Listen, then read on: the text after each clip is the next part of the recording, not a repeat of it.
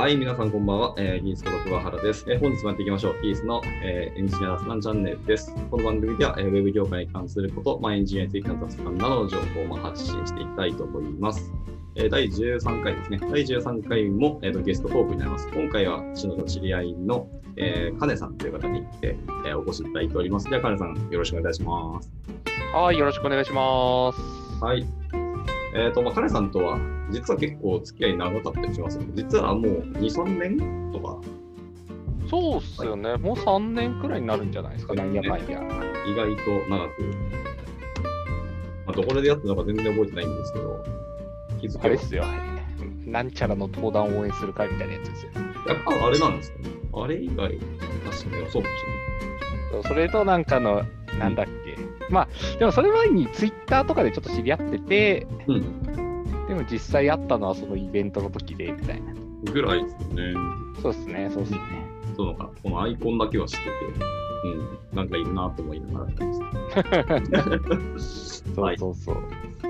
じゃあそうですね、えっ、と、前後しましたけど、じゃあ軽く自己紹介的なお話していただければと思いますが。はい。えっ、と、金と申します。そう、えっ、と、今、会社はですね、えー株式会社ウルルという会社で、えっ、と、今はですね、事業企画というようなポジションで、えー働いています。なので、ちょっとエンジニアチャンネルというところで、あの元エンジニアであるんですけども、今、がっつりエンジニア、エンジニアやってるかっていうと、なんかそんな感じはしないんですけども、まあ、なんかそのエンジニアだった頃の知見とか、そのまあ、エンジニアのコアとなるような、まあ、知識みたいなところは全然使えるような働き方をしているので、まあ、そんなことを話ができたらなと思っております。はい、ございます。そうですね。もう、カネさんっていうと、もともとなんかエンジニアの人っていうイメージあったけど、途中でそうスクラムマスターになって、なんかちょっと俯瞰した目線のお話することが増えたなという印象だったんですけど、今、さらになんか違ったところに行ったんですよ。そうなんですよ。うん。まあ、どんどんなんか事業側に寄っていってるというか、まあ、どっちかというと、その開発っていうのは、まあ、なんでしょうかね、その、プロダクトを作る中でも、まあ、なんていうんですかね、上下とか言いたくはないんですけども、いいわゆる下流工程の方に、はい。まあ、一応位置してたところが多かったんですけど、そこをもうちょっと上の方から、P、いわゆる PO とか、あとはそもそもの経営層、うんなんかそういったところに近づくような感じで今、キャリアを移動していってますね。それなんか望んでいったんですか？それともなんか抜擢されたんですああ、結構望んでって感じですね。かまあ一つはやっぱあれですよね、エンジニアとしての限界を感じてたのはやっぱあって、うでスクラムマスターになったってところから、とはいえ、なんかやっぱもうちょっと、なんだろうな、プロダクトの根幹というか、まあ、どうやってプロダクト伸ばしていくかとか、どうやって事業を伸ばしていくかみたいなところに結構興味が湧いてですね。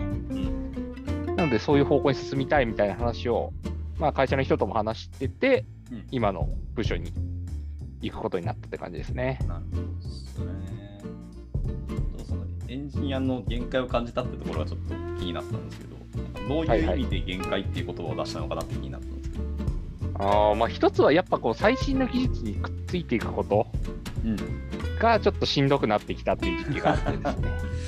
ああ、でも分かるかもしれない。で、なんでしょうね、別になんか枯れた技術ではいやっていきたいって感じはしてなくて、はい。まあなるべくやるんだとしたら新、新しいものとかちゃんとキャッチアップしてやっていきたいみたいな気持ちはあったものの、うん。しんどいなみたいな。まあまあまあ、分かりますけどね。しんどいというか、なんか幅も広いし、どんどん新しいの出てきて、ちょっとエネルギー足りないって感じですかね。まあそうですね。なんかそこからどっちかっていうと、そのチームビルディングとか、まあうんスクラムマスター的なこととか、あとはそもそも事業を考えるとか、なんかそういった方向をちょっとやりたくなったときに、ちょっと技術の追っている余裕なくなったな、みたいな。はいはいはいはい。まあでもそうでしょうね。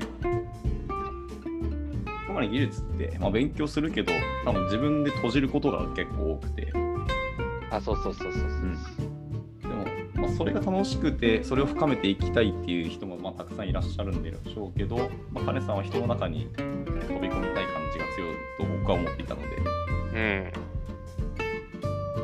そうですよね。そうんうんうん。そもそも興味がそっちの方が強い傾向にあるなって思いながらあの話してたので、そうなんですよ。もともとなんか、がっつりプログラミングとかっていう感じではなかったっていうのはあったので、うん、まあそう、必然、必然かなみたいな。全そんな別に変な方向ではない。そうですよね。そうですまあ、少なくともこうなんか、テックリードとかシニアエンジニアっていうワードは似合わないなと思ってたすらいい。なんかそんな感じはしてなかったですね。うんもちろん技術は分かるっていう話ですけど、分かるって言っても深めたい意味ではないなみたいなところでした。いそうそうそうそう。やーしかし、チームビルディングとかはイメージあったけど、事業側でよるのはちょっと予想してなかったので面白いなと思いました。そうですね。まあこれも結構、まあちょっと悩みはあったんですけど、まあやっぱりこうチームビルディングだけでこうやっていくのは結構、それもそれで先細りをするなっていうイメージがあったんですよね。ってなった時に自分でいろいろやっていきたいっていう時には、なんかもうちょっと事業側の話というか、うーんと、なんか主導できる、それこそ PM?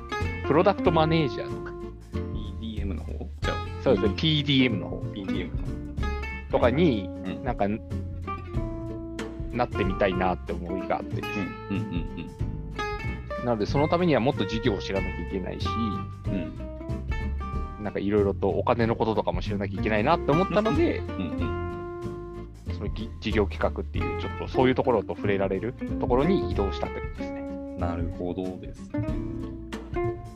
まあ、僕らものづくりを、まあ、基本は好きなんだろうけど、別に手を動かさなくてものは作れるって話ですか？らね。あ、そうです、そうです。まあでも、物は作れるうんが、いいものが作れるとは限らないじゃないですか。うんうんうんやっぱ私はいいものを作りたいのでうん。、はいはいはいはい。じゃあ、そのいいものって何かっていうと、もちろん ユーザーが使いやすいもそうですけど、やっぱ健全に稼げることとか、はいはいはいはい。正しく使われることとかみたいなところもちゃんと深めていきたかったので、うん。ってなるとやっぱりそういうところもしっかり学ばなきゃなっていう意味で、いやーなるほど。ちょっとまあ聞いてて感じたのは、やっぱ自分の中でいろいろ変化があってそっちに来たのかなっていうふうに感じたんで、もともとなんか種さんっていうと事業っていうワード出さなそうな人だったので、はいはいはいはい。うん、確かに。事業って言ったのは、まあ、その俯瞰目線はでも最初からあって、その影響範囲が広くなったというか、まあ、なんだろうな。わかんないな。ちょっと僕にはわかんないですけど、そんな感じはしました。はいはいはい。って考えると、割とやっぱ今の会社の影響はあるかなと思っていて、うんうんうんまあ、結構、まあ、事業会社、そこそこな規模の事業会社で、でいろんな事業が会社の中にもあって、うん。はい。でそれがしっかり売り上げ立ててこう成長していくみたいなところに今、会社としてはあるので、うんなんかそういうのを見てると、ちょっと興味湧いたっていうのはありますね。なるほどですうねん。対エンドのことを意識するのもすごく大事だけど、対お客さんっていうか会社のことを意識すると、またそれはそれで考えること変わるし、アクションも変わってくるので、そうそうそうそう。まあ、でも会社に貢献すると結局そのお客さんの会社が持っているクライアントがさらに下にいるので、結果人数は増えるんですよね。貢献度あ、そうですね。うん、確かに。いわゆる B2B2C って話ですけど。識すると、またまあそれはそれで面白いけど、ただまあ、キャッシュフローとかビジネスとかを考えると、エンドの本当幸せだけを考えるとそうはいかないみたいなところよくあると思うんで、そこが次の活動になるんじゃないかと思いますけど、あるある。あるあるですね。まあ、ちょっと汚いことを考えるとか、だ打算的なことを考慮するとか結構出てくると思うんですけど、うん。やってみて初めて分かることもあるし、やって、あと自分だとこういう意味で貢献できるっていうのができると、それはそれでまた楽しくなると思うんですね。そうですね。まあ、今今のポジションになってどれぐらい経つんですか？でまだ1ヶ月おおおおちょっと。おお楽しいじゃん。今からそうなんですよ。いや、いいな。まあでもそこ、ポジション的にまだ経営層に入りかけてるけど、入ってるわけではないって感じですかあ、もうまだまだ全然です。下っ端っちゃ下っ端なんで、まだまだ。あだから経営会議とかでよく出る話、数字的なものとか、なんか KPI、KGI とかのなんかコミットについての話とかはしてない感じですか？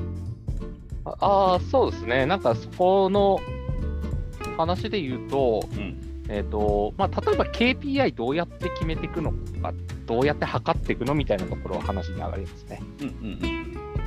で、どういう指標でどうやって事業を健全に見ていくといいんですか？みたいな。はい。なんかそういったことを今、着手したりしてますね。いやー、すごい、でも本当に経営層っぽい視点の動きをし始めてる感じがすごいな。そんな感じしますよ。まあでも見た目的に言う経営層っぽいですけどね、金さん。こう、ラジオ的なものでこう見た目の話をする。まあそれもお互いが、お互いのパーソナリティを知っているからです。声だけ聞いてる人はそうじゃないって言うかもしれないじゃないですか。まあでもそうかもしれないですね。金さん。声しか知らない人はそうかもしれない。そこら辺は反応楽しみですね。いや、確かにこのアイコンだけを見ると、カネさんの印象って僕、もっとなんか、なんでしょうね。なんか俺最初背の低い人かなと思ってたんですよ。なんとなくこう、キャラ的なアイコンを使う人はなんとなく、インドア派の人が多い。インドアの人ってはあんまり運動神経とか身長低いのかなみたいな印象があったっていう。わからんではないです。真逆ですね。真逆でしたね。割とちゃんとがっちりした人だったんで、おおってなりました。なりそう。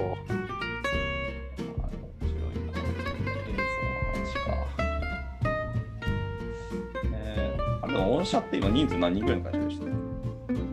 今だいたい、まあなんか、働いてる人だけで言うと200から250ぐらい。おー。あ、うちよりも多いのか、出したら。ああ、かもしれないですね。うん。まあまあ大きいですよ。そう、うちの会社、まあでも、最近ホームページ見て、あれ300人従業員いるじゃんって書いてあったんですけど、ほでもなんか社内の営業資料見たら210人ぐらいしか書いてなくて、あれどっちやねん どこ行ったの？え、多分ね、300は嘘らしくて、ホームページの数字間違っちゃまずくないと思って。切り上げたんじゃないですか。うん。僕だからずっと300かと思ってたので、普通に300って外で言ってたけど違うわってなって。いや、やらかしたなと思いながら。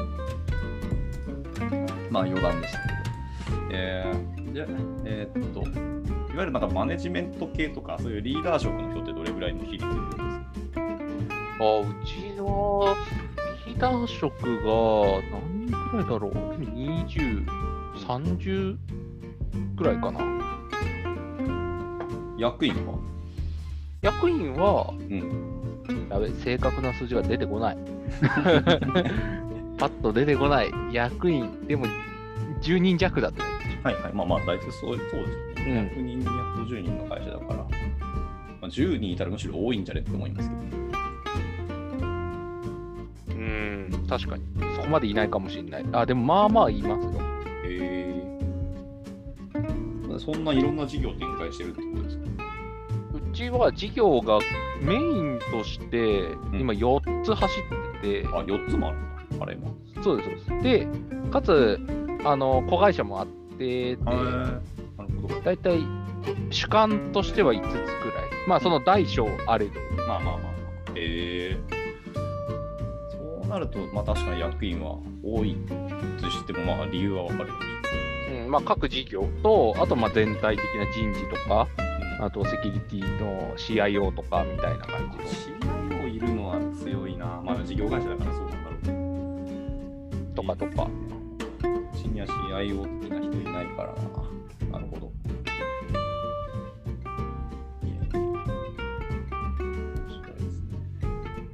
なみにエンジニアはどれぐらいなんですか？うちエンジニアどのくらいだろうそれでもうん、そんな多くなくて、うん、その印象がある。50、60くらいかな。うんうんうん。なるほどですね。でも、カネさんが今関わっている人っていうのは、でもエンジニアの関わることが多いんじゃないですか？今は、うん。まあ、まあもちろんエンジニアも関わりますけど、でもやっぱあれですね、エンジニアだけじゃなくて営業さんとかとも全然関わるんで、うんうん本当いろんな人と関わるようになりましたね。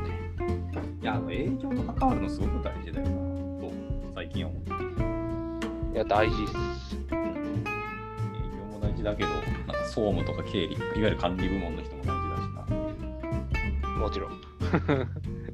いや、もともと大事じゃいない人はいないんですよ。いないんですよね。みんな大事。お金を生まない人ほど大事だよなっていうのはつくづく思いますよね。いわゆる直接的にっていうはいはいはい。まあ、いわゆるバックオフィスと呼ばれる人たち。そういう方々ですね。があって初めて僕らが自由に動けてるなっていうのはあるので。はいはいはい。まあ、言ってしまえば私自身もバックオフィス側ですからね。もうその世界にいますよね。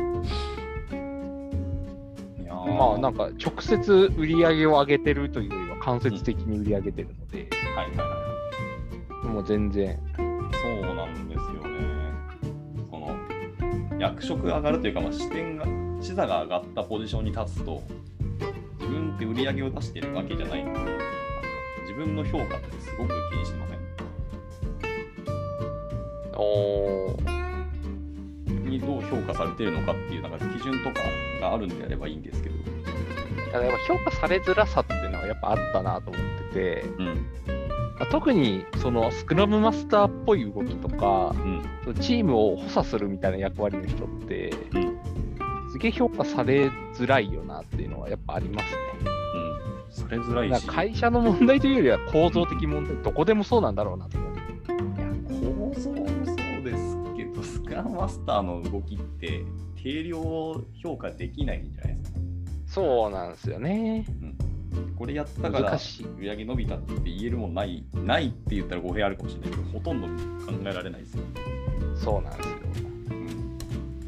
うん、かといって仕事してないわけじゃないしな、みたいな。いや、そちらスクラムマスターはすごく大事ですよ。本当にスクラムをちゃんとやるっていう意味では。そうそうそうそうそうそう。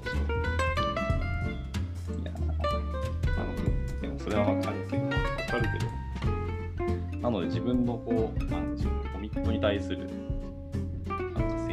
的なのもすげえ考え、意識するなと思うんですよね。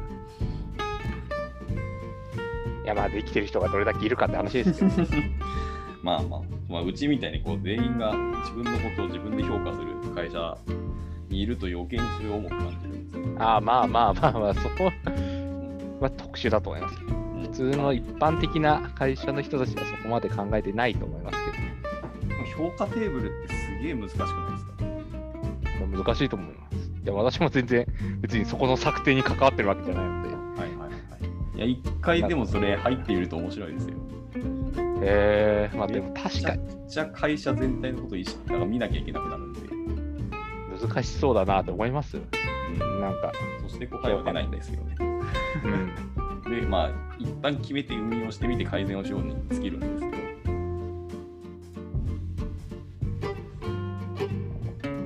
いろんな会社さんのそう評価テーブルとか評価の基準とかっていう話聞きますけど、まあ皆さん試行錯誤して苦しんでる感じ。はいはいはいはい。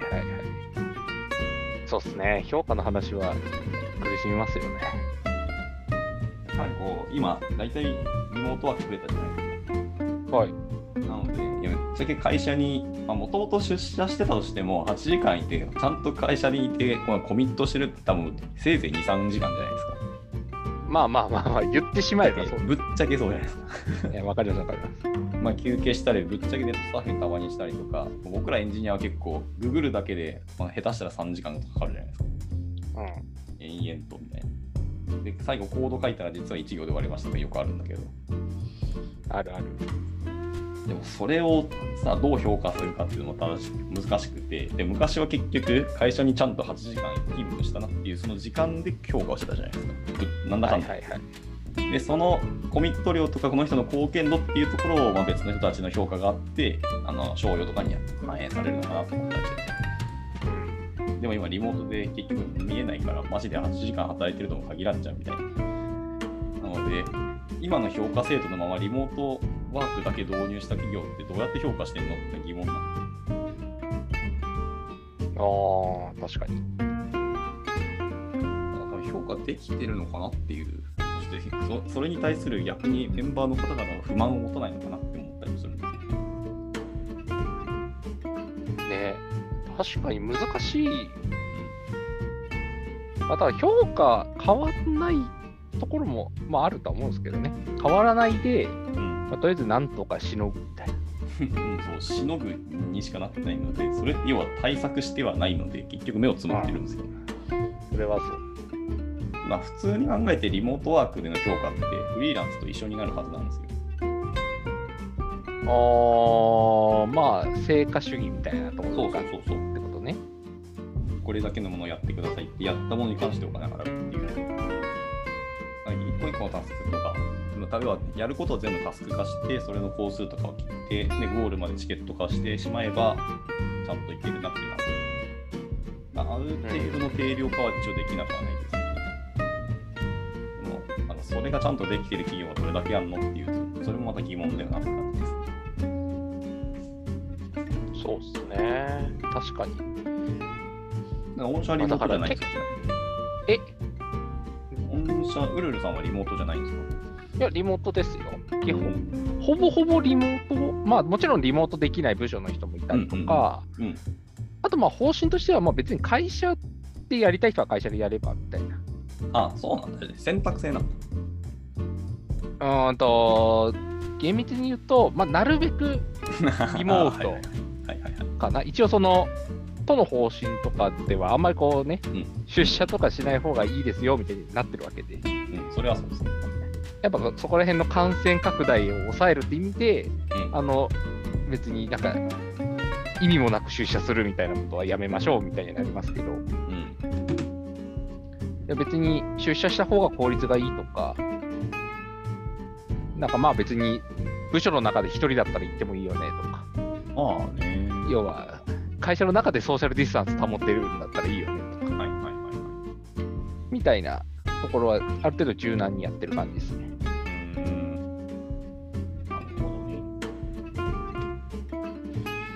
あ結局最後は多分個に、個の判断というか、一応のガイドライン的なのは定めてるとは思うんですけどね。その中で最後は結局自己判断をするって感じですかね。あ、そうです、そうです。そうですんうんまあ、自己判断、まあ、あとは部署の判断とか、うん。効率が良くなる方向で。ああ、でも部署、そうかそうか。部署ごとかある。まあ、どっちかというと、その出社の意義としては、そのチームワーク的なところとか、うん。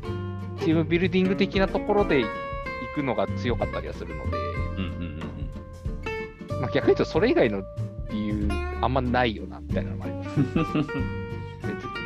うん。ぶっちゃけ個の仕事をする。るだけだったら、そう。まあ、そこまで。いや、でも僕、最近またやっぱり出社したくなってきたぜなんですよ。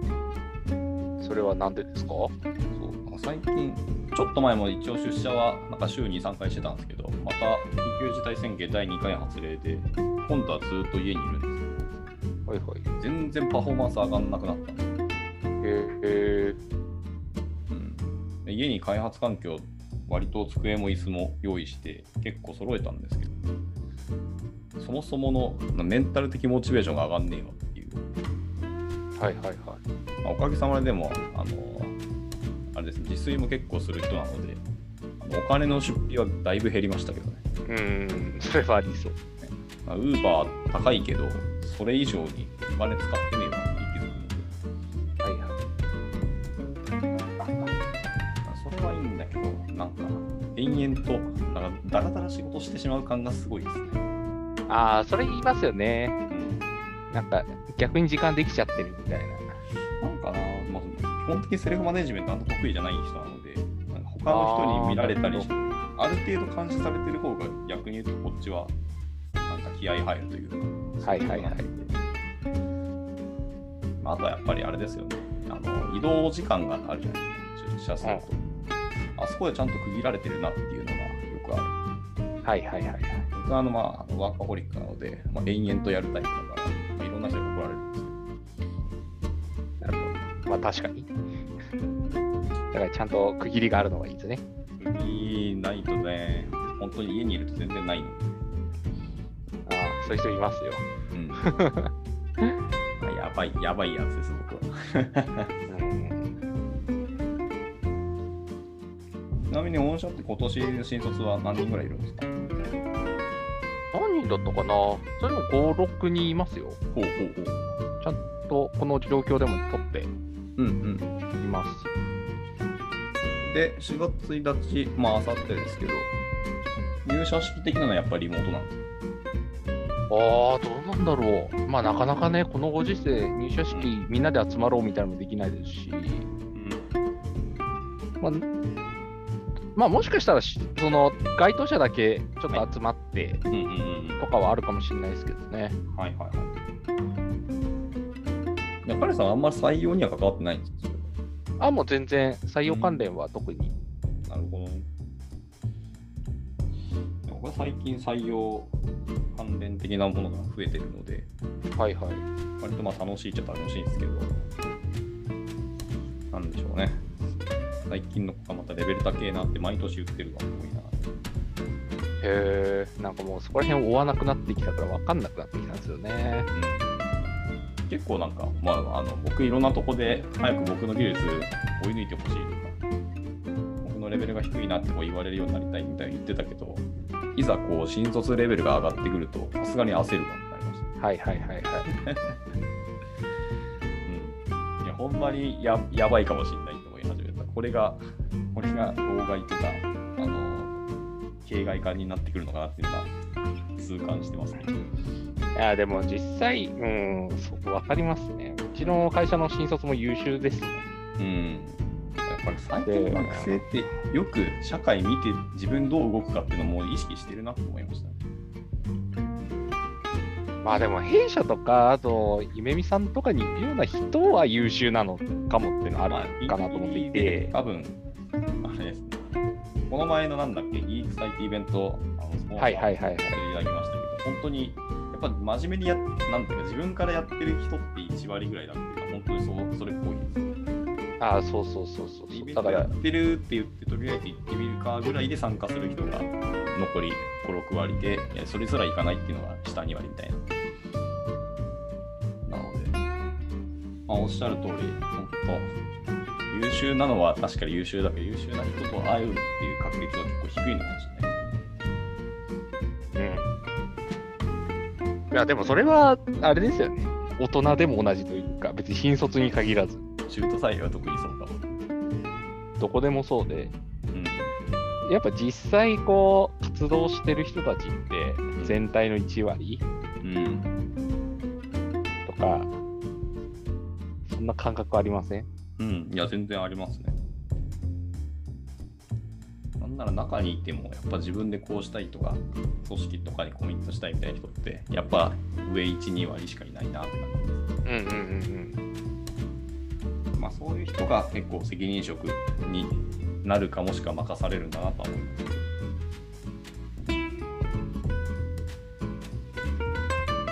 まあでもそう考えると、まあ、意外とこう、ね、やってる人って少ないって思えば、うん。今なんか、くすぶってる人もいるとしたら、やればいいところありますよ。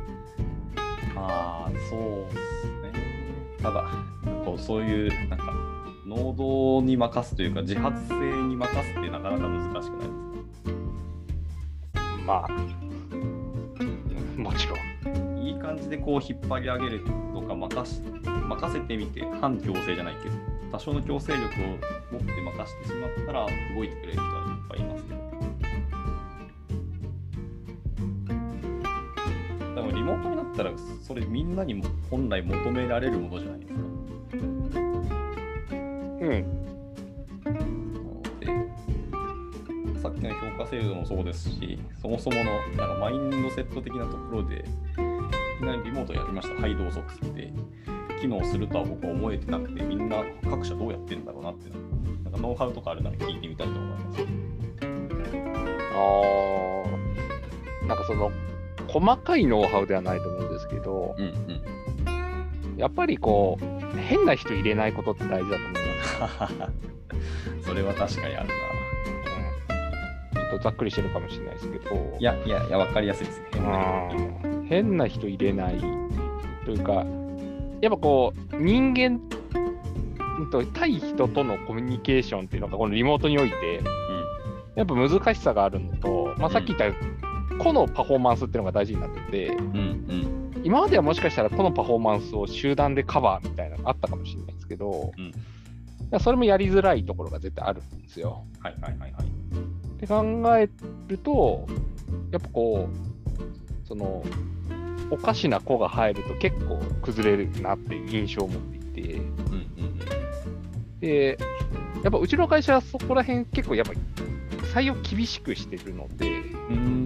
あんまこう、変な人入らないように結構絞ってるというと言い方があれですけど、はい。ちゃんと見てるので、だからうまくいってるとこあるなって思ってるんですよ。いわゆる多分カルチャーフィットだと思うんですけど、そうそうそう。そのカルチャーフィットは、その面接とか、その採用フローの、やっぱ最初に人事の人が見てるってところですか？別にうちの会社は人事じゃなくてもそこ見るっていうのがえ定してる感じ。そうなんだ。みんなで見てるから。あ、そうです、そうです。そうですへえなかなか面白いな。まあ、うちはもうなんかカルチャー大事、本当大事みたいな。いや、どの企業もカルチャーは本来大事ですけど、あー、でも、まあでも企業によるじゃないですか、そこって。うん。いや、本当でね、能力だけって企業も、振り切ってる企業もありますからね。うん、もちろんそうですし、なんか結構、カルチャーのためだったら何でもするぞみたいなところって結構、うちは特殊なところあるなと思って、うんうんまあだからこそ合う合わないが激しいんですよね。うん。うん、そうですね。でもあ、ある意味で合わない人っていうのは、良くも悪くもこう淘汰されてって、結局会う人が残るんであれば、結果いいんじゃないですか。あー、まあでも例えば、その仕事的なスキルがあっても、うん。カルチャー合わないから、うんちょっとみたいなことっていうのは、やっぱあるなと思っていて、うんうんうん。でも、まあ悪くはないものの、いやでもあのスキルを取れないんだみたいな、難しいところですよね。難しいところですよ。難しいところですけど、でもその判断は僕はやっぱ正しいと思いますけど。うん、そうなんですよね。結局そこは正しいうん。ですが、まあ、なので、はい。まあ、採用は大変っていうところですよね。まあね。ただ、能力的なところだけを欲しいんだったら、それはもうなんか、外部的に技術顧問としてこう入って参入してもらうとか。であれば、そうそうそうそうそう。まあ、あとは自分たちで頑張るっていう。まあ、それも本来そうです。メンバーもの能力が上がってくれれば一番ですよ。まあ、みそんな感じの方針は見えますよ。だからちゃんとメンバー育てるぞっていう。うんうんうんうん。育てるのは本当なんか、そうですよね。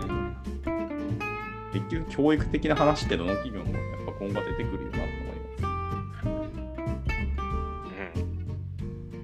うん。でもまあ、そこの投資も難しいと思うんですよね。結局、うんうん目の前の利益と目の前の課題とどうするかっていう。うん。はいはい。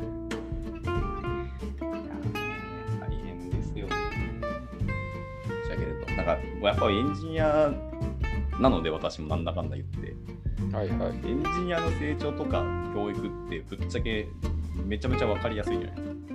うん。ある程度、大体この辺までやれたら、まあまあ、戦力としてもいけるなんとかって分かるけど、そうじゃない。いわゆるマネジメント系もそうですし、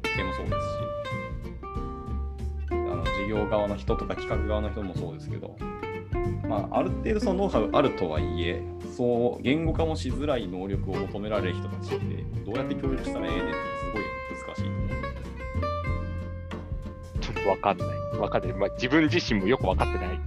いやスクラムマスターだったら極論もうお金出してマスター研修行ってこいでまするかもしれないけどいや PM あってプロジェクトマネージャーですねプロダクトじゃなくてプロジェクトマネージャーは求められるけど、プロジェクトマネージャーって例えばまあピンボックとかってあると思いますけどあれ学んでも結局現場はそうはいかないってよくあるのでなんか経験則のイメージが強いじゃないですかーそうですね。そういう人でもやっぱりそういう中間職じゃないけど、なんだかんだやっぱり回す人も必要で、だからその人をどう育てるかってめちゃめちゃむずいなっていうのが、すごく悩ましいんですよね。うん。いや難しいところだと思いますよ。まあ、だから、まあ経験するしかないのかなと思いつつ。うん。るよね。なるほど。あそしたらちょっと話を変えてみますね。はいはい。そうすると、えー、ともうちょっとじゃあ、カネさんにもう一回フォーカスを戻して、なんか今やってることがまあまだ1ヶ月なので、あんま深掘りしようにも、まだ右も左も的な流れだと思うんですけど、はいはいはい。ちなみにこの先どういうビジョンであの考えてます？かあーそうですね。あのまあ、さっきも言ったと思うんですけど、まあ、事業側に寄っていった理由としては、うん将来的にはプロダクトマネージャーとか、うん。あとはプロダクトオーナーみたいなところを、うんうんなんかやっていけたらいいなと思っていて、うん。うん。まあまあもちろんあのスクラムマスターとしてそういうところを支援しながらやっていくでも全然働けると思うんですけど、やっぱこう主軸としてちゃんとこうプロダクトを成長させられるとか、うん。良いものを作れるようになるっていうところをやっぱ目指したいんですよ。うん。うん。うん。なのでそういう方向に進んでいくのかなと思って今勉強してるって感じですね。まあ、ブリッジ的な人になりたいということですか？あーえっと、ブリッジでもいいですし、まあ普通になんかオーナーシップ取ってこう、こんなん作っていくぞみたいなのでも全然やでもいい。やってみたい。あ、なるほど。どっちでもいいというか、どっちもやってみたい感がある。そうですね。まあ、だからそのプロダクトに対する関わり方として、ちゃんと、うんまあ、事業としてであったり、はいプロダクトとして、なんか見てこうみたいな感じですかね。だからちょっと、うん、開発側ももちろん見れますし、見ることあると思うんですけども、うんそれよりもう少し事業に近い形で見れたらいいなって感じですね。なるほどですね。そうか。事業会社だもんな、本来は。そうです。だから僕らの場合は、物そのものを作ることが本来のソリューションかっていうと違う時もあったりするんで、もちろんいいものを作るのは大事だけど、そもそも、なんだ、エンドのお客さんにとっての良いとは何ぞやっていうところを生み出していけたら面白いかなと思ってたんですよ。はいはいはいはい。で、カネさんはそういうのがハマりそうなのかなと思ったけど、なんか意外とプロダクト寄りなんだなっていうのは、いい意味でも悪い意味でも意外性だったって感じですね。うーん。やっぱなんか、物あると面白いなっていうのはやっぱ感じていて、うん。で、と同時に、やっぱこう、まだまだなところっていっぱいあるし、まだまだ、世の中にはまだまだはい。不完全なプロダクトとかもいっぱいあると思っていて い、や、いっぱいある、いっぱいある。でプロダクトも不完全であり、開発チームも不完全だし、なんかいろいろ不完全みたいな、そんなところが多分いっぱいあると思っていて、はい。でそういうのを立て直したりとかっていうところを考えていきたいなと思っているので、なのでこう開発側からプロダクトオーナー側まで全部ちゃんと把握したいって感じはあって。うん、うん、うん、うん。なんか3つあると思ってて、方針として。はいえーっと、いわゆるないからこれを作って解決するクリエイティブ系な人のっていう思想と、今あるけどこれが足りないもしくはこれがもう不備だっていうからいわゆるリファクタリング改善系に行きたい人と,、はいはい。えーっと回ってないだけで別に物としてはいいからそれをグロースさせたい人とかこのこの3つだというとカネさんどれです。か、ああ、でも最後のやつが近い。ですね。あグロースなんだ。へえなるほど。っちかっていうと、ど物が良かったり、うんうんなんか可能性はいっぱいあるんだけど、うんうん。回し方がおかしいとか、はい。現場が散らかってるとか、いやー、なるほど。そうするとやっぱりカネさんはプロダクトじゃなくて人にフォーカス当てるイメージがややはり強いかなと思いました。あまあもちろんあのそこはおろそかにはしないと思っていて、それはそうですね。そうそうそううんおろそかにする人ではないとは全然思ってますけど、なんだろうな。この人もっと輝けるとか、この人ここにポジションを当てたらすげえ活躍するみたいなところがもったいないなっていうふうに視線、視線？わかんない。そういうところが見えてそうだなと思いました。あーあ、そうですね。なんかそういうところももちろんあるような気はしますが、うんうんうん、確かに確かに。なんかね、この人とかこの場においてはこのものがあったら解決するっっていうのももちろんあるけど、人に対して、うーん、やばい、言語ができない。はい、ちょっと日本語が下手です。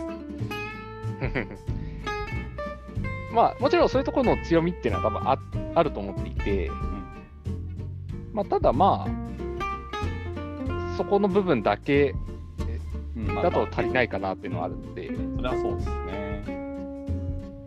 まあ、まあ、だから今の自分の方針というか生き方としては、今自分に足りないものを上に行ってる感じなんですよね。うんうんうんで、そこをちゃんと埋まっていけば、うん。まあ、その人とかチームもちろんちゃんといますし、プロダクト自身をこうちゃんとこう成長させられるような、うんそんな視点も持ってて、うんまあ割とこう、バランスの良いプロダクトマネージャーとかになれるかなっていう思いはあるんですよね。なるほどね。最近ちなみにこう感動したプロダクトとかありますこれいいなっていう動いたもの。ああ。そうっすね。これいいなか。かプロダクト感若干ないかもしれないですけども、最近、ウマ娘ってアプリにハマっておりました。あれはなんか発想が逆転すぎたなと思いましたね。ただやっぱこう、作り方はうまいなっうん。て思っていて、うん。うん、まあ、エンターテインメントとしての面白さもそうなんですけど、うんなんかこう、ちゃんとこう、ストーリーちゃんと作るとか、なんかそういったところをしっかりやる。まあ、あとはその作り込みとかもしっかりやってるし、なんかこうね、ソーシャルゲームって割とこう、言い方があれですけど、使い捨て感みたいな感じのところが、うん。まあ多いこともあったと思うんですけど、はい。なんかそこよりもっとですね、ちゃんとこう作り込みとか、うん。そういうのにこだわったプロダクトだなと思っていて、うん。なんかそこは感動してます。ですね。僕は実はまだやってなくて、なんか何個かプレイ動画を見たなぐらいなんですけど、はいはい。割となんか最初アイディアを聞いたときは、あ、なんか王道じゃないって思ったんです過去にはいはいはい事例で、まあカンコレもそうですし、なんだっけ、あれ、えーっと、なんだっけ、刀剣ラブだっけ、はいはいはい。あのやつ。まあ要は擬人化的なあれですよ。うん。が大元のネタになるから線としては王道なんだけど全然考えもしなかったなっていうところでさらにそれが女性になるっていうのが面白かったですそうっすね。確かに。まあもちろんそのね、その女性にすることによって受けを狙ってる部分っていうのはうんそれももちろんある。実際あると思っていて、そこは否定はしないんですけども、うん結構やっぱ、ウマ娘というプロダクトで見ると大事なのは、うんあの実在のものをなるべく使うっのが、やっぱり。結構冒険というか、チャレンジな気はしていて、あれなんか思った以上に話聞き、まあ、聞くことが調べるほどちゃんとゲーミング性強くてまず本当になんでしょうねほほぼ競馬なんですよ。そうなんですよ。しっかり育てるし、でもこういうアビリティとかがちゃんとゲームだなっていうところで、うまいこと融合してるなって感じましたね。うん。そこら辺のゲームとしての面白さも残しつつ、うん。ちゃんとその競馬のはい。世界観とか、うんうん。そういうのを大切にしていて、であとこう歴史、もともとのモデルとなった馬のはい。生い立ちとか歴史とかも大切にしているっていうので、うん。すごく作り込まれてるなと思っていて、ね。いや、しかも、現実の馬の名前そのまま使うもんね。まあそうなんですよ。いやー、マジ本当にインパクトあったと思いましたね。そこまで再現するんやっていう。だからこう、その現実の馬たちが、なんか印象が悪くならないように、うんうんすごいちゃんとされてるなっていう感じで。うん。なんか、性格とか、あの脚力とか、あの、個性とかすげえちゃんとキャラクターに反映されてて、いやー、これめっちゃうまく詳しい人いるなって思。いや、もうほんとそう。めっちゃ詳しい人、だから、馬娘やってると競馬に詳しくなれるんですよ。あなんかみんな言ってたし、普通に競馬場行こうぜってなる。あ、なるなるなる。いや、絶対なると思う。なんか、そういう効果も絶対あるなと思っていて、あると思いますよ。そうし、競馬場って普通に別にやらなくても、ただ見るだけでも全然楽しいんですよね、割と。そう、なんかそういう話は結構馬好きな人とかうんから聞くんですよね。別に掛け事をするだけの場所じゃないよっていう話を聞いてたんですけどもテ、ーマパーク感ありますよ。そうそうそう。まあ、とはいえ、やっぱこう、今まで若干離れ敬遠してたのを、うんこの馬娘っていうものがですね、ぐっと引き寄せてくれて、うんうんうんあ、なんか、コラボイベントとかあったら行っちゃうわ。ああ、なるほど。いいと思い こういうます。ことか。なかなかね、なんかピンポイントというか、でも競馬って本当金の動き方が尋常じゃないから、面白さで面白いですけどね。1日で数億円とか余裕で動きますからね。そうなん、そうなんですよね。そうなんいやーなるほどねだから、そこ、あでも、やっぱこう、なんかギャンブルとしてはい。ではなく、こう、うんうんうん。もっとね、こう馬が、馬というものに着目させるっていう、うん。そこが結構やっぱ強いゲームだなと思っていて、うん。で、えっと、もちろんその、競馬自体の収益の方法とか、うん。成り立ちとしてはギャンブルっていうのはもちろん大前提であるものの、そうですね。えでも多分その、例えば馬を育ててる人とか、調教師さんとか、はいはいはい。あと、馬に乗ってるジョッキーさんとか、そこら辺の人たちとかって、はい。もっと単純に馬が好きとかって絶対あると思うんですよね。うん。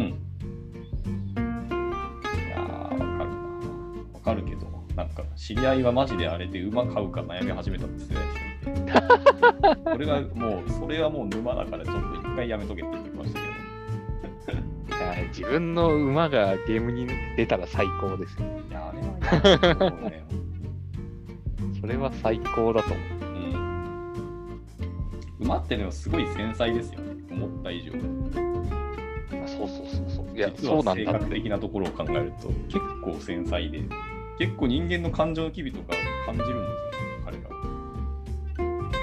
しかもやっぱこうね、体の大きさゆえの怪我とか、うんうんうんやっぱそれは、まあ、引退リスクみたいな話とかうん。ありますよね。ああ、やっぱ馬の引退は怪我なんだみたいなもんですね。ちゃんとこう表現されていたり、そう。だから老衰、普通に年とかじゃなくて、怪我の方が圧倒的に多いんですよね。そうなんですよ。そうなんですよ。だからその、うんね、そういうことを知れるはい。のってすごくよくて、多分馬娘がなかったら絶対知らなかったこと。まあ、一応でも過去に馬の競馬の漫画はいくつかあるんですけどね。あ、そうそうそうそう。いや、でも、まあ、巻き場王とかありましたけど、まあまあ、ここまで注目してなかったなって実際あるでしょうね。か。秋葉もめちゃくちゃ面白かったんですけどね。まあ、絵がちょっとあんま綺麗とは言えない。昭和なので、やっぱり。でエンターテインメントうん。が、なんだろうな、そのエンターテインメントだけで閉じないようにしていることうんうんうんうん。がとてもいいなと思ってれはそうですね、確かに。なるほど、ね。なんか割とそういうのにですね、心打たれるタイプだと思い。あーグロースっていうより、なんだろう、日常生活になんかプラスアルファをつけたいって感じですか？ね。うーん、というのもそうなんですけども、なんかこう、今既存で走ってるものを盛り上げる手法として使ってる感じはやっぱある。あー別に競馬って馬娘がなくても、まあ、もちろん衰退していくところとか、はい。落ちていく部分はあるものの、別に維持は可能な部分ってあったと思うんですけど、うんうんこの馬娘によって活発になったり、うん。うん。いろいろこう、プラスになることっていうのが実際あるらしくて、うん。今日ニュースで読んだのは、はい。馬娘の収益の一部は、引退した馬のうん。なんか、保護とかに使われるっていう話があって、それはめっちゃいい話。あいい話じゃないですか。いや、もう課金する気が起きちゃうよなって思っちゃって。それは課金しますね。そうそうそう。えとかと。か、それはすごいわ。なるほど。その、そういうようなことがおこう現実とつながっていろいろやってるみたいなうん。のが、まあ、いいいなと思っていて。いやもうそれも完全プロダクトっていうか事業そのものがすごい。えねー、ちょっと馬娘の目線がさらに変わったわ。そうそうそう。まあやなんかそういうのに心打たれてあって、はいはいはちょっと前にですね、ハマってたものとして、私、配給配給、いや、もう、まあ弊社でもいろんな人が配給はまってはいはい。まあ、去年ですね、最終回を迎えて、出ましたね。まあ、無事終わったんですけども、はい。まあ、配給もですね、実はやっぱバレーボールという、その、はい。バレーボール業界にですね、はい。大きな影響を与えてですね、うんうん。なんかそれは、なんかあれですよ、バレー、あの、配給の、えっ、と、キャラクターに憧れてバレーを始めて春高に出たみたいな話もあるぐらい。うん。あ、もう春高出た人いるんだ。あ、そうそうそうそう。へーそれこそ、まあ、配給だって10年前くらいからやってるから、まあ、確かに長いですよね、よう考えたら。小学生とかで配給ね、読んで、うん。高校生になった時に、うん。ね、とか、全然ある、あるらしくていやー、でも、いい話だな。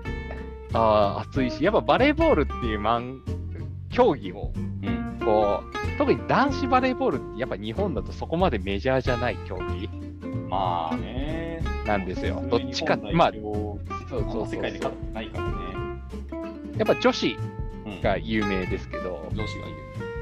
やっぱこう、男子バレーボールにこう着目をしてくれたことうん。で、それが盛り上がるきっかけになったっていう意味で、うん非常に良い。いやー、これなー、わかるなー。バレーもそうですし、僕、ずっとバスケやってたから、はいバスケもね、なかなか世界で勝てないので、日本は。うんそんな注目されない。まあ、勝てないから数字取れないんでテレビ報道もしないし、盛り上がらないっていうのが、まあまあ、大人の事情なんですけど。でも漫画はたくさんあるんですよね。バレーもバスケも割と漫画の数だけ言ったら意外とあるんですよ。そうですね、バレー漫画も私もいくつか読んでますけど、うん。ポツポツあるんですよ。けどまあ男子のバレーはその肉体の差がものすごい顕著に出ちゃうからなかなか厳しい面はありますけどね。そうなんですよね。いや、まあ、どの競技でも実際そうだと思いますけど。うん。だからバドミントンは陸上とかでバドミントンと卓球はなぜか日本って結構いい勝負するんですよね。なぜかはまあ、確かに。うんうん。そうですね。まああと、バレーボールも、女子は体格じゃない。そう体格じゃないところで意外と勝負できるんですよ、女子が。そうそうそうそう。とか、まあ、競技の特性とかにもよるので、うんあでもやっぱバレーボールとかバスケは、男子は特にそうですね、体格勝負になっちゃうので、うんしょうがない。あー配給ね、配給。漫画というコンテンツはなかなか今後もどんどん面白いの出てくるんだろうなと思いますけど。うん、まあ、でもやっぱこう、なんだろうな、ちゃんとこう、初心者でも分かるようにすることって多分大事で、うん。配球もしっかりこう、バレーボールが分からない人でも分かるように、ちゃんと解説を入れたりとかはいはいはい。すること、はい。結構心がけていて、うん。なるほど、ね。そういう、まあ、世の中の視野を広げるじゃないけど、世界を広げる系プロダクトとして、まあ、私は配球しかり、ウマ娘しかり、はいはい。なんかそうやって、そういうとこきっかけに興味を持って次へみたいになるといいなって感じですね。いやそれでいくと、この話の流れでもなんか雑談コーナーに入ってるけど、はいはい。あの僕が最近ハマってる漫画として、あのカバディわかります？ほいほいほいほい。あのカバディの漫画で灼熱カバディっていう漫画があるんですけど、カバディの漫画があるんですね。めちゃくちゃ面白いですよ、これ。初耳だわ。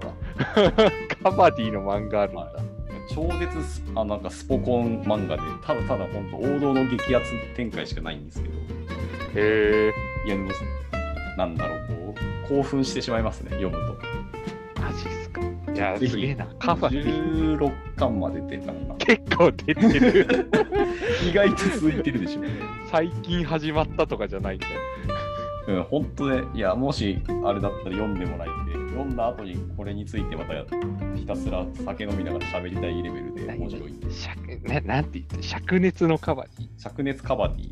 灼熱カバディ、もう、そんな、そんな漫画があると思わないでしょ。でもね、カバディの漫画読むとは思わなかったんですけど、いや、思った以上にこれ激アツで、いや、ちょっと舐めてかかったら本当に吹っ飛ばされるぐらい面白いですよ。ちょっと待って公式サイトじゃないんだ。あると思うんだけど。裏サンデー、裏サンデー、裏サンデーか。裏サンデーじゃねえ。まあ、どこでもいいけど。いやー、マジで。はい。多分赤いユニフォームを着たやつなんです。おー、あったー。ちょっと買ってみよう。ちょっと読んでみます。全然これ読む価値あると思います。すげえなこんなちょっとこれカバディ舐めてかかって読んで、気づいたら全巻買ってしまったので。表紙はなんかすげえかっこいい感じ。うん。いや、表紙以上に中かっこいいですよ。マジか。うん、いや最初の方ね、ちょっとギャグなんですけど、あ、これはつかみだろうなって感じで、はいはいはい、はい。加速してきますよ、熱さが。ちなみに聞いてる人の中でカバディ知らない人もいるかもしれないんで、うん。簡単に説明すると、あれですよね。なんか、カバディ、カバディ言いながら、こう、相手の陣地から逃げてくるやつですよね。まあそうですね。相手の、要はタッチしたらそのまんま点数になるって感じです。はいはいはい、はい。で、自分の陣地に戻らなきゃダメで、でその間ずっと攻撃する人はカバディを言い続けなきゃいけない言い続けてる間は倒されようがなんだろうがあの動いてよくてそのまま陣地に指一本でも触れたら得点になるんですよはいはいはい。っていう。で球技じゃなくて手に触れたらどこでもいいから触れたらいいっていうので意外と危なかったりするんですよ。あー、なるほど。なるなるほど、なるほどじゃねで点数を取り合ってで触れられた人はその代わりあれですねあの外に出なきゃいけないちょっとドッジボールみたいなのが。はいはいはい。で中の人が点取ったら取った分だけあの最初に出た人が入ってこれるみたいな。守備の人数も変わってくるしっていうので、言ってしまえばそれだけなんだけど、これがまた意外と戦略あって面白いんですよ。いや、もう、それ、もう本当ね、それで漫画15巻くらいまでいってるのが、ね、すごいと。これね、あの普通に YouTube で、大体やっぱインドが強いんですけど、インドが強いんだ。やっぱ大体インドが強い。けど、見て、見ても多分分かんないかもしれない。これ面白いのみたいな。ルールとか分かってみると、おおってなるんでいただいたら。そうすげえマイナースポーツだからね。でも、多分、名前だけ知ってるみたいな人いるじゃん。まあ、いると思いますね、ちょいちょい。まあ、裏、裏サンデー読んでる人はどれぐらいいるかわかんないけど。まあ、でもアニメもやってるぐらいだからね。アニメやってんの？すげえ。いやー、なるほどね。はい。完全に、ちょっとこのまま脱線をずっとかましそうなので、戻ってくるか。でもこういう話も本来は結構したいですけどね。会社の人だけで雑談しても、なんかやっぱ、ある程度知ってしまってるから、新鮮味なくなっちゃってるのもあるそうそうそうそう。まあ、意外とこういう雑談の中にこそね、し。うん。いい話があったり、があったりする。そうですね。まあ、ネタを仕入れるだけでもいいけど。いや、でも、なんでしょうね。カネさんの今回は、全然ポジションとか変わって視点が変わるので、やっぱ出てくる話も違うなっていう印象がすごくある。ああ、そこはそうっすね。全然なんか、触れるもの変わっていきますよ。うん。まあ、読む本とか変わりません？ああ、確かに。うん。方針、なんかやっぱこう、うん。プロダクト寄りになってったりはしてますね。うんうんうん。だからまあ、テクニカルな本ってそうそう読まなくなってきますよね。まあそこはまあ、そうね。エンジニア、エンジニアやってないから、そうなっちゃう。あの去年、なんかラストの本買ったけど、結局まだ1ページも読んでない。だからもうそういうね、言語的な本とか、アーキテクチャの本とか、あんま読まなくなったのももちろんそうで。そうですよね。そこはそう、別に書けなくてもよくて、まあ、そいつのなんかメリデメとかどういう強みがあるとかは知りたいけど、でも多分書かないと知れないとこもあるよなっていうのはね。いや、もう全然わかんないから、うんわかる人に聞くになっちゃう。そうそうそう、そこ、そこなんですよ。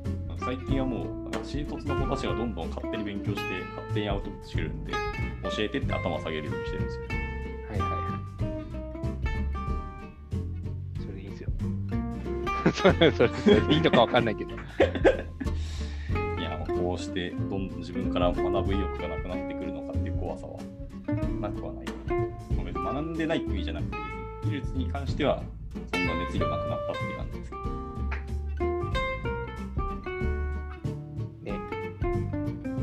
や、まあ、うん。まあ、でも、技術のこと以外でも学ぶことだらけです。いや、それは本当そうっすね。その外側へ、なんかよくエンジニアは勉強してるとか、勉強しなきゃいけないとかって、はい。まあ、言いますけど、はい。正直それ以外のとこも勉強しなきゃやっていけないですよ、うん。これは。まあ、なんでしょう、エンジニアリングって確かに幅広くて、すごく勉強するものの量は多いし、種類も多いんですけど、でも、なんでしょうね、広くビジネス視点に立つと、エンジニアリングってやっぱその中の一つ、一要素でしかないじゃないですか。うん。なので、ビジネス回すとしたら、そのお金の話とかキャッシュフローの勉強するとか、マーケティング、ブランディング勉強するとか、いわゆるその組織設計とかチームビルディングの勉強するとかってなると、もう幅広すぎるじゃないですか。で、エンジニアリングはその中の問題解決を手で動かす側の方の人たちだっていうところで、なんか、こう言ったらあれですけど、やっぱ視野が狭いのかなっていうイメージはありますね。ああ、視野が狭い。うん。なんだろうな、ちょっとこの言葉は多分正しくないというか、議論ありそうだけど、なんでしょうね。ななんていう？ね。そう。いや、わかるわかる。言いたいことはすごく分かっていて、はい。それはそれでなんかあの専門家だから、そこは伸ばしてほしいのはもちろんあるし、そういう人たちがいないと結局物は作れない。あ、そうそうそうそう。そこは、そこはもちろんそうなんだよね。この検査はもちろんしていただきたいし、僕らがもうそこを諦めたというかできないと思った範囲なので、こうやってもらえるのはすごく嬉しいですけど、ただ極論言うと、ぶっちゃけど別に物を作らなくてもお客さんが満足すればそれで良いなっていう感じなんですよ。そうそうそうそう。まあ、もちろんそのいいものを作ってお客さんに満足させてもらえるんだったらそれはベストだし、ありますけど、本来のソリューションは別に物じゃなくても良いっていう可能性は全然あるよなと思って。ある。物物をに気づけるかって言ってもなんか、そういう視点とかいろんな自分の中に持ってるものがあって初めて気づくことだったりするので、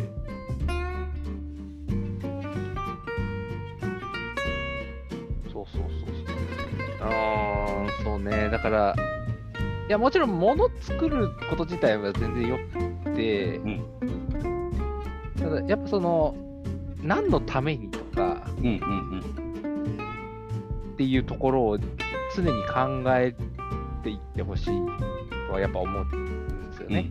うん、そうですね。おっしゃる。何のために作るのか、何のために作るのかによって作るか作らないかも決まるし、そうですね。でもなんかそこら辺を考えるのってうん。エンジニアなのみたいな話もあったり、人によっては思ってたりする人いると思うんですけど、うん。それそこ大事なんです。いや、すげえ大事ですね。何のためにっていうのはマジで大事ですね。そうなんですよ。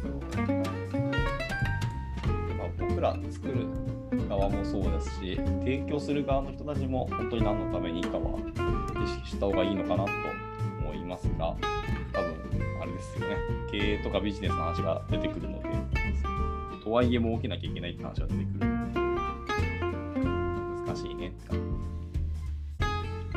うーん、まあでも、なんだろうな、儲けることとじ。うん。いいものを作ることって別に相反しはしないんですよ。相反しはしないです。本来一緒であれば最高ですけど。そうそうそうそう。なんだろうな。えっと、でも難しいことではあると思っていて。いや、本当にね、そうなんですよ。儲けることっていうと、やはり自分たちのことを意識する話が出てくるじゃない本当にエンドのことを考えたらぶっちゃけると、こっちがむしろ赤を振ってても、なんかお客さんの満足のためにっていう動くとそうすると営利組織としては回らないからって話が出てくる。うーん、うん、そうそうそう、そこもそうだし、なんだろうな、稼ぐことも含めていいものだと思ってるんですよね、私は。うん、うん、うん。いや、でもその視点はある、確かに。うんと、いいものはお金を稼げるっうん。なんか極て考えると、極論言うと、なんか使ってもらった人が、やっぱこれはお金払うべきだみたいなふうに言ってもらえたら最高かな。あ、そうそうそう、あの、単純に売れないものっていうのは、お金を払う価値を提供できてないんだと思っていて、まあ、特にこと日本においてはって感じですね。別に、ちゃんと資本主資本主義の社会があるわけなので、で、現に売れてるものはあるわけですから。うん、売れてるものはある。まあ、さっきも言いましたけど、例えば、ウマ娘には課金されてるわけなんですよ。そうね。3月で100億円ですって、え、そんな言ったの？やばいな。そんな言ってるんですよ。伸び率やばいっす。でこれってもうた単純にもういいものだから売れてるうんっていうことでしかないっちゃことでしかなくて。そうですよね。でも、ようん、良いものだと思う。面白さがすごいんだろうな。面白さもすごいけど、でもスポンサー企業もいるんじゃないスポンサー企業っていうのは。え、広告ってまだ出てないんですか？このアプリ。ああ、いや、普通になんか、テレビ CM とかもやってるし、ああ、なるほどね。あ全然、まあ、もともとね、あの、す作成がサイ・ゲームスだから、大きなところが作ってるわけです。そもそも再現そもそも、そもそも大きなところ作ってるものの、まあでもやっぱこう、課金をしようって思えるっていうことって、うん。いいものだから、いやや、ほんるっていうのはうん、そうですね。もちろんあって、そうですね。まあ、さっきの漫画の話もそうかもしれないけども、やっぱいいものは売れてるし、うん。ってななるわけなんですよね。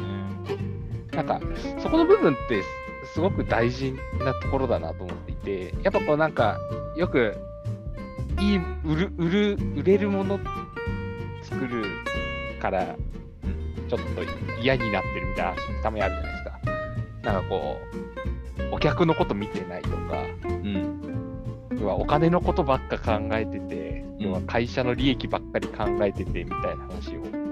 する人がいるんですけども、はいはいはいはい。いやでも多分やっぱそこら辺を不満に思ってもし例えばエンジニアだとしたらいやもう売れるいいものを作ればいいじゃんっていう話 だと思っていて、うん。それはそうでですたね。うん、例えばまあもしかもしこうあるかわかんないですけどもお客を騙してるとかはい。なんかちょっと変な手法でお金稼いでるみたいに思っちゃうことに不満を持つんだったら、正当法で稼げるものを作ればいいじゃんとか思ったりするんですよね。うん。まあ話的にはそうですね。あ、そうそうそうそう。まあ、それが難しいからみんな苦労してるだけうん。なんですけども、まあでも、うんあの、世の中にはこうね、正しく作って売れてるものってのはやっぱあるうん。と思うので、うん。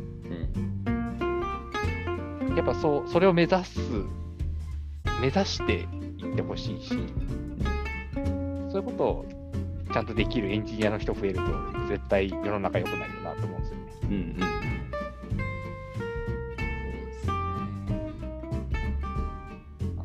そのいいものって言っている良いの定義準が多分人によってまちまちなので、その良いをあなんか作る側もそうだしあの提供する側ともしっかりなんか認識合わせしたりその上でここが最高だなっていう青写真を一緒に描いてから動き始めたらいいんだろうなと思いました。あ、あそうそうそうそうそう。まあそこはそうね。うんあそう、だからその、はいそこの視点で言うと、やっぱこう、別に自分がいいものを作るんじゃなくて、うんあくまでも使う人うんがいいと思うものを作るように、提供できるようになるっていうのが多分大事。うんそうですね。続けなきゃいけない、考え続けなきゃいけないものとしては。そうですね。うん。何が欲しいかよくわかんないし、言ってくんないしみたいな。そう。本当に。ね。エンドの声ってなかなか吸い上げづらいんですよね。難しいっすよねね。欲しいって言ってたもの作ってもいらんって言われるしね。うん。何やねんみたいな。全然やねん。いやー難しいよ、本当。ニーズをしっかり、未来のニーズを読み取るのはやっぱむずいから、やはり生み出していくかって話になるんだろだからまあ感度を高くすることの大切さっていうのは多分あって。あるね、あるね。やっぱこうね、今流行ってるものがなぜ流行ってるのかとか、ちゃんと意識すること。そういう意味でこう、物事見れるとより良い。そうなんですよ。なので、ウマ娘を真面目にすげえ分析し倒したら、結構見えてくるものいっぱい出てきそうですよ。あ、そうそうそうそう。いやだから、馬娘も別に私はこうね、遊んでるんじゃなくて、そういう意味では学んでるんですよね。あということにしてる。あ。いや、純粋に楽しむ視点も大事だと思います。いや、まあもちろんもちろん。いや、でもやっぱね、こう物事をね、純粋に楽しめなくなってきてる自分はいますよ。いい、いいですね。こっち側に来ましたね。いや、漫画とかでもね、はそう。もう配給とか読んでるときはもう、あこれチームビルディングの話かなとかしか思ってなかった。い。はいはいはい。いやねスポーツ漫画は本当にチーム戦なのであ、まさしくチームビルディングですよね。そうそうそうそう。まああと、最近だと見たアニメで、あれ、呪術廻戦はいはい、流行ってますね。やってるじゃないですか。まあ、あれやっぱ個人の努力とか、うん。まあ、そういう成長みたいなところに結構フォーカスされてたりするんで、あれも僕ああ、なるほど、みたいな。ないんですけど、結構話的にはあれとしても、ストーリー的には王道なんですか？ちょっと印象深い。ああ、でもこれ多分人によるなって思う。私はまあ王道だなというか、なんかすごい目新しさは感じなかった。そうですね。マスターはなかった。でも、あんだけ流行ってアニメバンバンやって広告出してるぐらいなのまあやっぱこう、今、今他にない感じもありますし、うんだタイミングだと思います。例えば、はい。単純に思ったのは、呪術廻戦がですね、ブリーチと同じタイミングでやっていたら、どっちかをが落ちてたと。いなんか、それも言われてましたね。やもう完全にブリーチとはあの被ってる要素が多いんで、うーん。あの結構多分お互いを食い合っちゃってたんだろうな。えー、そうなんだ。そう。でも今はブリーチがなくて、っていう感じだから、ちょうどいいかいや、ブリーチだって73巻まで出るでしょ。な。あ、そうそうそうそう。いやー、呪術廻戦の作者の人は、あれ、作者の誰だ？知らない人かそんな有名じゃないんじゃないかな。あ、わかんない。作者。知らない人ですね。そして読めない。もうなんていうの？あんまりね、漫画版の評価はそこまで高くなかったと思っていて、うん。やっぱアニメでちょっと跳ねてるというか、はいアニメで評価良くなった。まあ、最近多いですよね。こうジャンプ漫画うん。の最近売れるパターンの多くがうん。アニメから来るパターンで、鬼滅も多分そっちが強くて。鬼滅、俺、ああ、でもそうかもしんないな。鬼滅スタート、原作分かりづらいんだよね。あ、そうそうそうそう。えっとね、あとまあ、やっぱこう、漫画ってそのストーリーと絵と両方なところがあって、ストーリーがうまいけど絵がちょっとな人、やっぱいるんじゃないですか。まあ、あの、進撃とかスタート絵ひどかったり。あ、そうそうそう。でも、ああいうのは、あの、逆にアニメとかになって、こう、ね、その、アニメクリエイターが頑張ることによって、うん。うん。ストーリーはいいから化けるみたいな絶対あると思うんで、ありますね。みたいなところ。うん。そうそうそう。まあ、とか、そういうのを感じて、まあでも本当ね、そういうの、呪術廻戦も、まあ面白い、面白いんですよ、全然。うんうんいや、普通に進められましたけど、ちょっと今他の漫画に手がいっぱいな。はいはい。あ全然なんか、暇がある時ででいいと思うけど、非常に、まあ面白いなと思いながら見てて、はい。そういうのもね、でも、やっぱり素直に楽しめてるかっていうと、ちょっと。ま あまあまあね。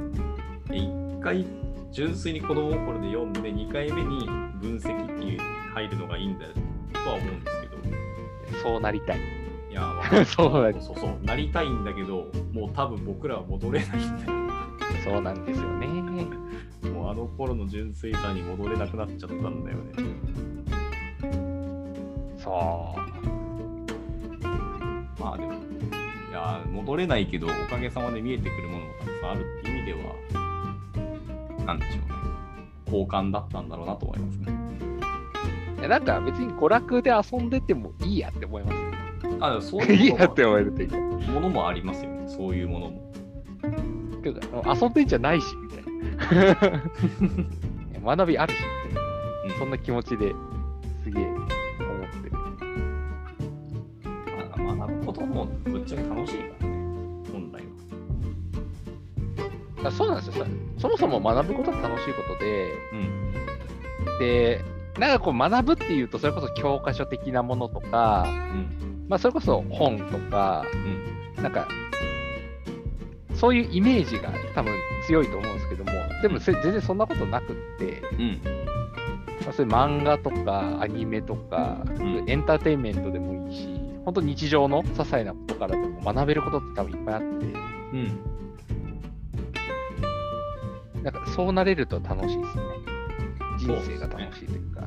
それは本当そうですね。なるほどね。いやーそうそうそうそう。でも、そうまさしくそうですね。まあ、これは別にもうエンジニアとか関係なしに、みんなそうだろうな。あ、そうそうそう。なんかみんなに思ってほしいことで、ただ漠然とね、物事を見るよりは、うん。うん。そうやってちょっと楽しみながら、かつ学びながらみたいに、いろいろ入れるといいんじゃないかな。そうですね。わかるわ。まあ、そんなところで気づいたら1時間ぐらいですかね。あらまあそんなに話してたら長くなってしまいましたね。時間はかってなかったけど。いやー、まあ、このまま 普段このはい。番組は何分くらいのあれなんですか？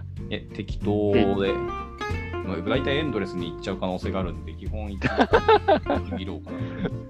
そう。私がそう雑談大好きなんで、もう永遠にべしゃれるんで。いや、わかる。うん。いや、そう。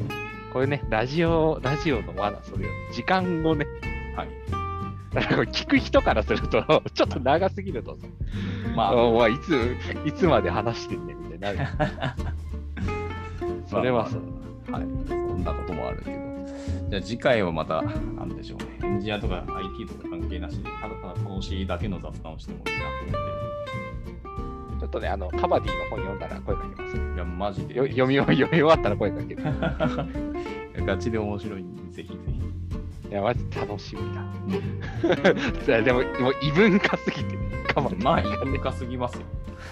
異文化すぎてさ、もうあとクリケットの漫画あったら読みたいなと思うんですけど、ね、クリケットまたこうね、いやいやまたマイナーな。めちゃめちゃでも、あれじゃん、インドってほぼみんなクリケットやるじゃんみたいな。競技人口確かめ多い、めちゃくちゃ多いんですよね、確か。うん、世界有数の量で、スポンサーの企業数も世界有数のスポーツですよ、実は。それ単純にまあそうなんだけどね。あれでしょ、インド人の人口が多いからそうなってる、ええ、そうです。ええ、そうです。かつ、あの、1回のプレーが下手したら普通に2、3が十何時間とかいくから。あ、そうそうそう、クリケットめっちゃ長いみたいな。長い。一回ルール見たけど、んよくわかんない人だったので、ちょっともう一回調べたいなと思います。あーいやでも、やっぱそういうね、マイナースポーツを漫画にするはいいよ。いいと思うし、そうでもしないとね、誰も興味は示せない、示せない。なかなか。ね。わかる。確かに。そうそうそう。なんかそういう、そういう取り組みもっと増えたら面白いなと思います。うん。そうですね。まあ、なんか、あなので、そうですね、もしこれ聞いてる人の中で、そなんかうんそんな感じの漫画とか、うんエンタメとか知ってる人いたら、教えてほしいですね。ぜひ教えてほしいぐらいです。もうこの場で1時間延々と喋ってもらってもいいんで。あそうそうそう。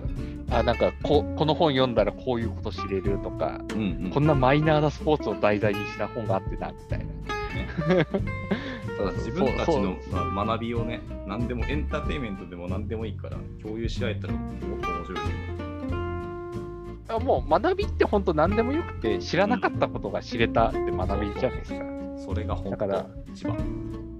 ね、カバディのルールを知れたって学びだと思うし、うん 多分そん そんなレベルでよくて。うん。はい。それをなんかもっと共有してほしいんで、なんかこうね、ツイッターとかでもいいから、うん。これハッシュタグとかあるんですよ、この番組。この番組ハッシュタグつけてなかったらつけてもいいですけど、大丈夫。考えてます。ッシュタグとかつけて、リスナーの皆さんの感想とかね、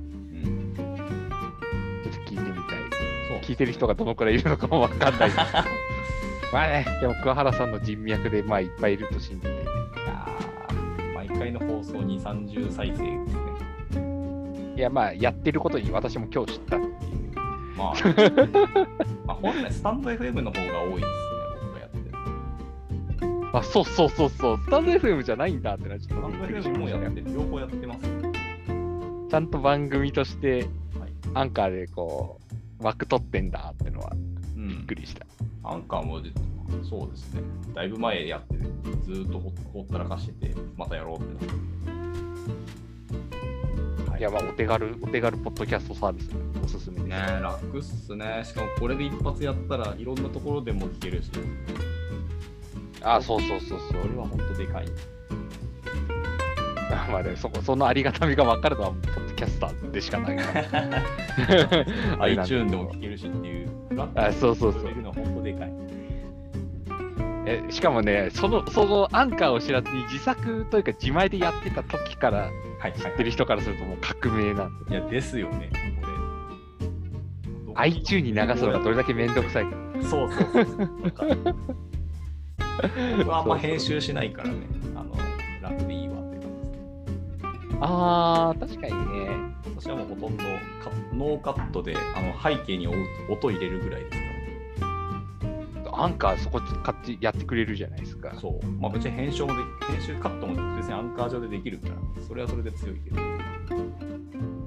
でもさすがに編集はやらないな。というんどくさいがっつりやろうとすると専用ソフトじゃないとしんどい。ああ、そうですね。それは本当にそう。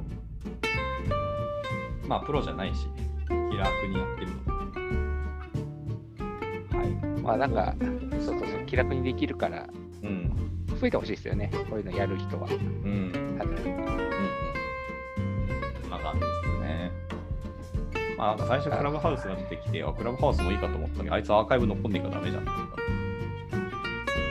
ね最近ちょっと、また、もう飽きてしまったクラブハウスね。うん。早くも飽きてしまった。なんかまあ趣味のなんか部屋だけ作って、そこでわーわー雑談してもいいけどね。あ、そうそうそう。まあ別にね、残す必要があるものかどうかっていうのは、もちろん多分あって、今日の話も残すといい部分と、うん、まあどうでもいい部分は実際あると分思って。まあ、流して聞いてもいいし、まあ、聞きたいとこだけピンポイントで聞いて、あと普通に投じてもらってもいいと思なんかね、クラブハウスみたいなのも、う。まあ楽しいので、うん全然あってもいいけど、まあ、こうやって普通にテーマ、テーマ、テーマってことテーマないかもしれないですけど、1時間話しましょうって言って番組を作るっていうのはうん。うん。そうっすね。そんな感じ面白いですもんね。多いね。なのでじゃあ、そんなところで、ぶっちゃけ今日いきなりお声かけて、今日いきなりやり始めるという、このフットワークの軽さですけど。じゃあ、最後にね、カネさんから何か、えっと宣伝とか言っておきたいことがありますか？え？急に宣伝振らいやいや、ポッドキャスターはこれ聞くでしょ。うんわかる。えーっと、ちょっと待って。じゃあこれ配信予定何いつ頃だったりするんですか？多分今夜中に配信するんじゃない？ですか。あ、本当ですか？うん。じゃあですね、あの、近々開催する、私が、あの、運営関わってる、あの、4月の10 10日ですね、4月10日にある振り返りカンファレンスっていうのがありましてね、あの、そちら、あの、振り返りっていう、まあ、うん。皆さん知ってる、知ってるかどうかわからないですけども、あのまあよく有名なのはケプトとか、うん。あとまあスクラムでいうレトロスペクティブとかっていうような、まあそういうイベントがあるんですけども、なんかそこのカンファレンスの運営してて、あの当日、まあ、いろんな人が振り返りについて話したり、まあ、実際に振り返りの手法を試したり、あとまあその当日の、まあ、セッションの振り返りもそのカンファレンス中にやれたりしたりするので、まあ、ちょっと他のカンファレンスとまた一味違った、まあ、新しい形のカンファレンスできたらなと思っているので、ぜひ興味のある方は、あの振り返りカンファレンスって、まあ、ググるとですね、多分スッと出てこないんですよ。うん。多分。そうそうなんですよ。ちょっとググラビリティが悪いっていう、ちょっと悲劇がありまして。まあ一応あれですね、概要欄には載せておきますけどね。お願いします。なんかうまいことはい。アクセスして、ぜいやでも、参加してみてください。はい。僕も一応参加表明はしたんですけど、はいはい。別のイベントともろかぶれして、そっちがむしろ行きたくて仕方がなくて悩んでますね。いやー、わかりますよ。まあでも、ご自由にって。まあまあ、自分のでもあれですね。お金払ったからなーっていう、ちょっと制約もありつつ。ああ、まあでも、あれですね。あのー、動画公開とかもあったりする。まあ、そう。なのまあ、ただですね、振り返りカンファレンスで言うと、ちょっと当日やることも結構あったり、やっぱさっき言った振り返りを実際カンファレンス中にやるとか、ああ、いいですよね、それは。ああるので、うん当日参加した方が楽しいのはもちろん。うん、絶対それはそう思いますね。はい。ちなみにかぶったイベントはですね、日本 CTO 協会主催のオンラインイベントですね。いや、知ってます。うん。びっくりした。これ、ドンかぶしてきたな。かぶったなと思って。すげえのとかぶっちゃったよ。いや、こっちの方が多分日付決めてたの先だ。いや、まあそうです。これはもうどうしようもないと思いますね。いやー、あれなんですよ、土日を奪い合ってるんですよ、みんな。うん。これはでも本当に仕方ないんで、これはもう確率の問題です。まあまあでもとはいえ、うんなんか、行きたい方に行けばいいですし、うん。それはそうですね。ただ、なんだろう、こう身近な話とか、振り返りって別に個人の振り返りもあると思うんで、割とすぐ実用的ね、活かせるっていうと、こっちかもしれないっていうのは、なんとなく思います。やっぱり CTO 協会だと、ちょっとレイヤーの高い話が多いだろうなともちろん思って、まあ、それが聞きたい方はそっちに行けばいいと思います。はい。じ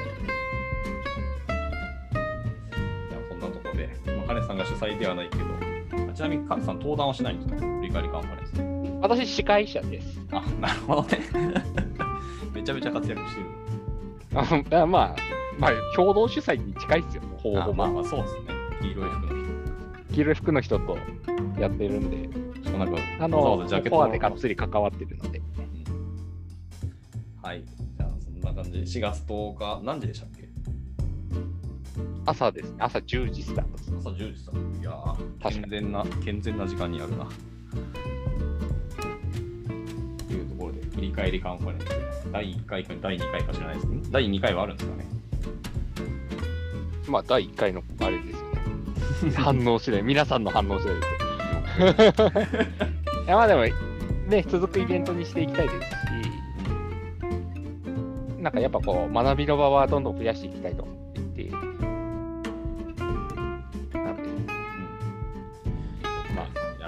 2回あるか知らないけど、第1回、皆さんの盛り上がり次第で2回になるというところで、そんなカンファレンスもそうだと思うんですよ。うん。なので、あの、本当に、あれですよ、もういろんなカンファレンスとか多分皆さん参加されると思うんですけども、参加者がやっぱこう、イベントを作っていくっていう意識ってすごい大事なので、まあ、ぜひですね、こう、盛り上げる、まあ、いろんな関わり方あると思います。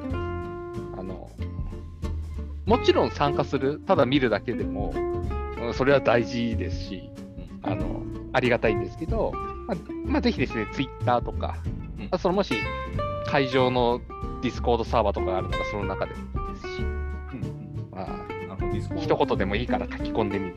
はいはいはいはい。ぜひ。はい。ということで、振り返りカンファレンスありますよっていうお話でした。はい、はいでした。はい、ありがとうございます。まずはそうしたら、一応、今回の話はこの辺で以上かなと思います。はい。じゃあ、ちょっと1時間ちょい長い間ですけど、はい、お時間いただきありました。今回のゲストは、えー、ウルルさんの、えー役役職忘れましたけど、カネさんでした。はい。はい。はい、ありがとうございました。ありがとうございました。はい